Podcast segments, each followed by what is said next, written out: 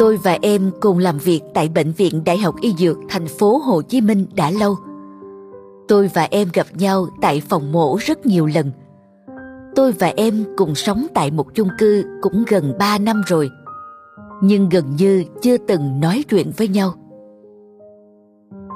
Khi nhận được danh sách tham gia công tác tại Bệnh viện Giả Chiến số 6, tôi thấy tên em, người sống cùng chung cư với tôi.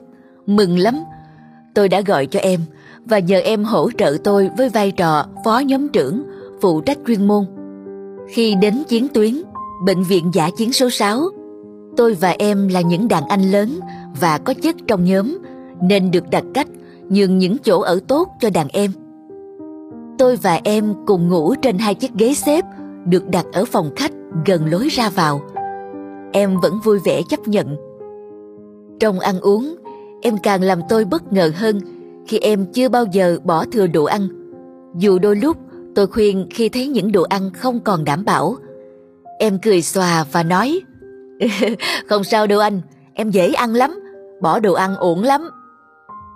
Trong công việc, tôi đã mạnh dạn đề cử em làm trưởng khoa lâm sàng 2 vì tôi nhận ra ở em tư duy tổ chức. Đúng vậy, em đã không làm tôi thất vọng với vai trò này.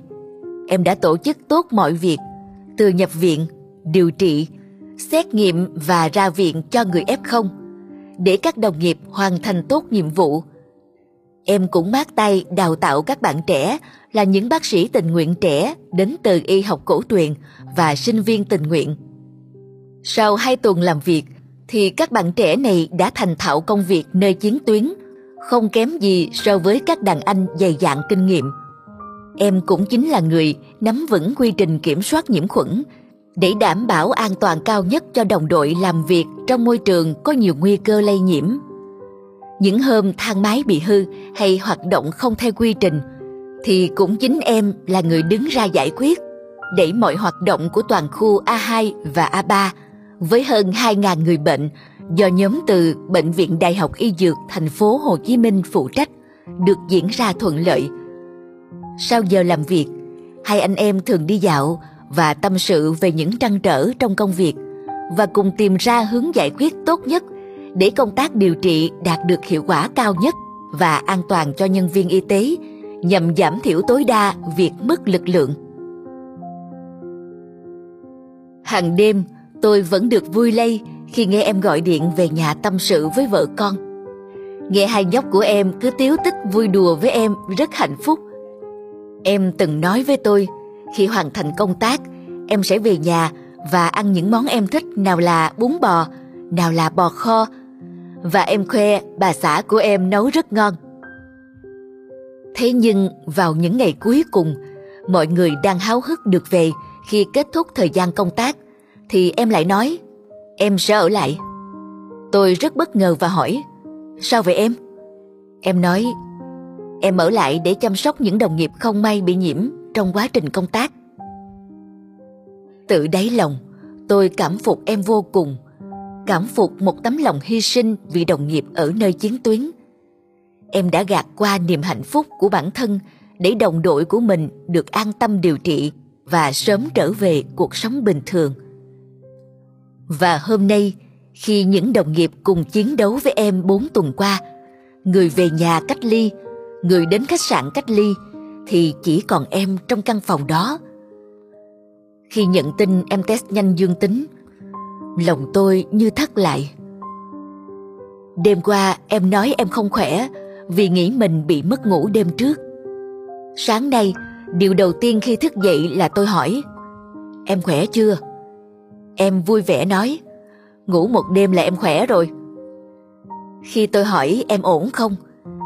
Em vẫn với giọng nói vui vẻ như ngày thường trả lời. Em ổn mà. Tôi khuyên em Em giữ gìn sức khỏe nhé. Nghỉ ngơi đi, Đừng làm gì nữa nha. Em lại cười xòa. Dạ em cảm ơn anh. Dù nghe giọng em rất lạc quan, Nhưng tôi thật sự xúc động Và muốn viết ra những dòng này Như một sự tri ân về em. Một bác sĩ mà tôi thật sự ngưỡng mộ Cả về chuyên môn lẫn đức độ. Tôi cầu mong em bình an, Mau phục hồi sức khỏe và sớm trở về với gia đình thân yêu của em. Người bác sĩ rất đáng ngưỡng mộ và trân trọng ấy của chúng ta là thạc sĩ bác sĩ nguyễn văn thành, khoa tai mũi họng.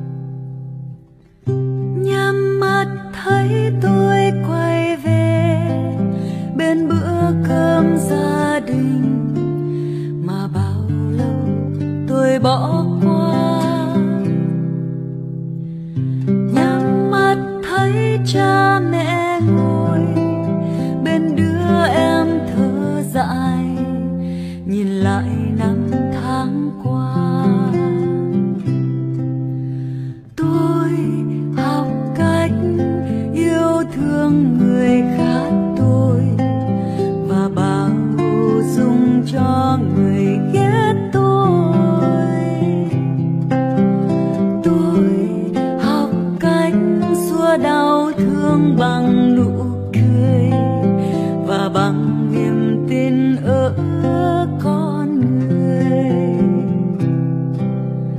Nếu một mai tôi có bay lên trời, thì người ơi, tôi đã sống rất hạnh phúc